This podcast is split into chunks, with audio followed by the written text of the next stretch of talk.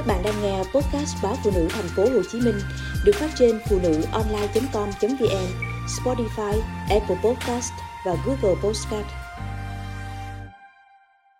Thông điệp sau hàng loạt vụ tự tử ngoài đời thực từ phim 13 Reasons Why.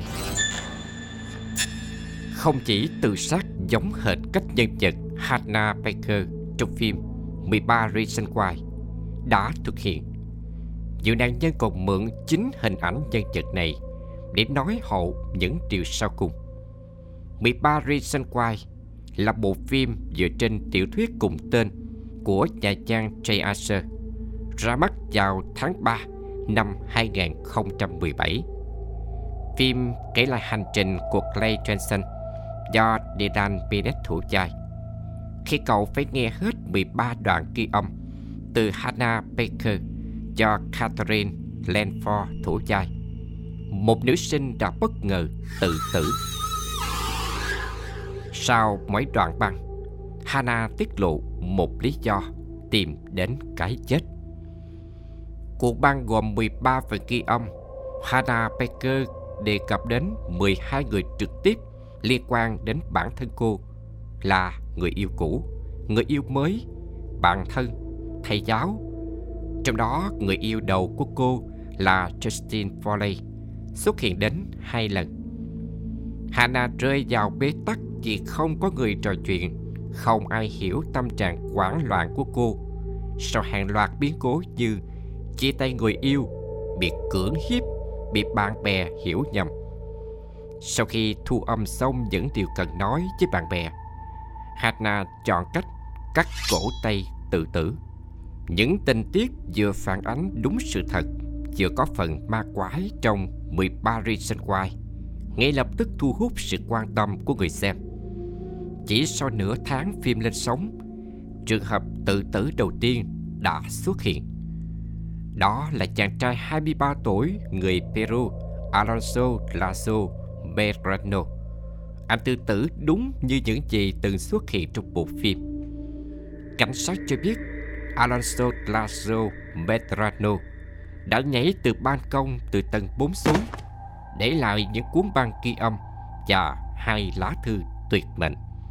Một gửi cho cô gái có tên Claudia và lá thư còn lại ghi danh sách những người mà Alonso khẳng định đã đẩy cậu tới cái chết như vậy. Ở một quốc gia khác, 13 reason Why cũng mang tiếng đã đẩy hai thiếu niên sống tại Úc tìm đến cái chết. Sau khi khám nghiệm hiện trường, cuộc băng tuyệt mệnh được đưa ra. Dù không ai khẳng định chỉ xem phim nên mới tìm đến cái chết. Nhưng phụ huynh của hai cô gái đã tự tử đều cho rằng con của họ bị ám ảnh từ cái chết của Hannah. Thật đáng sợ. Một cô gái 15 tuổi tại bang Florida của Mỹ còn cắt cổ tay tự dẫn theo như cách mà Hana đã làm. Được ngăn chặn kịp thời, cô gái được cứu sống, nhưng từ những biểu hiện khác lạ của con gái, mẹ cô đã tìm hiểu được cô và một vài người bạn của mình bị ám ảnh bởi phim 13 Reasons Why. Từ những sự việc đó cộng với những đồn thổi, 13 Reasons Why được cho là phim bị lời nguyền là series phim tự sát không nên xem. Sau khi những vụ tự tử giống hệt nhân vật Hannah xảy ra, Netflix nhận về nhiều chỉ trích từ phụ huynh. Một cuộc tranh luận lớn xảy ra giữa Netflix, phụ huynh và các chuyên gia tâm lý.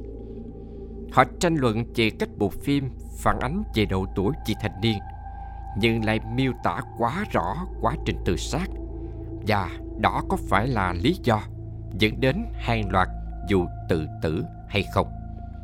Các chuyên gia tâm lý cho rằng không thể kết tội 13 reason Why là nguyên nhân dẫn đến các vụ tự tử hàng loạt.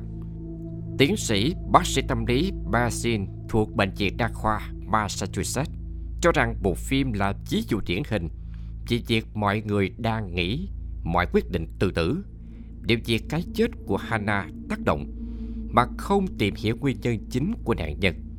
Chúng ta nên biết rằng có rất nhiều yếu tố khác dẫn đến tự tử mà nguyên nhân có thể do tiền sử bệnh tâm thần. Những bất đồng ảnh hưởng tâm lý tồn tại từ lâu, stress và làm dùng thuốc. Tiến sĩ Jonathan Singer tại trường đại học Loyola, Chicago, làm việc trong Hiệp hội Nhân chủng học Hoa Kỳ, cũng cho rằng từ 13 Reason Why có thể thấy có những sự thật đau lòng xảy ra tại trường học và nhiều người đã bỏ qua. Đây có thể là do cha mẹ thiếu sự quan tâm, bạn bè thiếu sẻ chia và các tổ chức xã hội còn chưa chú trọng tâm lý của trẻ vị thành niên. Ví dụ như Lily Mesap, cô trải qua thời niên thiếu một cách khó khăn khi cha mẹ ly dị và vào buổi chiều của ngày xảy ra sự việc, cô đã có cuộc xích mích với hai cô bạn thân của mình. Sáu ngày trước đó, cô cũng đã phải có buổi nói chuyện với cố vấn nhà trường. Đến khi tự tử, nhiều bạn bè nạn nhân mới nhìn nhận lại hành động của bản thân trong thời gian qua. Về phía Netflix, họ quỹ nhiệm cho Đại học Northwestern, Mỹ tiến hành một khảo sát trên 5.400 phụ huynh và thanh thiếu niên ở năm quốc gia, bao gồm cả Mỹ. Đa số khán giả là học sinh cho rằng mức độ đề cập của phim đến vấn đề trường học là thực tế, thích hợp. Về phía phụ huynh, họ cho rằng nên có nhiều cuộc thảo luận về cách hỗ trợ các trường hợp đang gặp vấn đề về tâm lý, sức khỏe và nên cung cấp số điều trị nóng ở cuối các tập phim.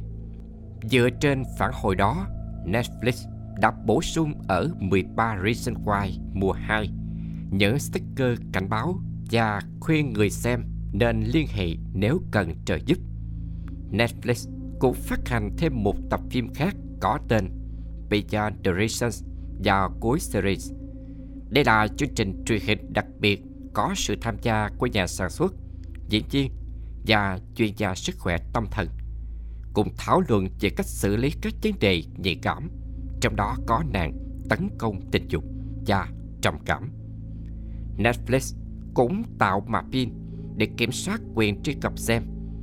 Ví dụ, nếu cha mẹ xem chuỗi video đầu tiên và xác định video đó phù hợp với trẻ em, hoặc cho phép những người khác quyền truy cập vào tài khoản của họ hay không.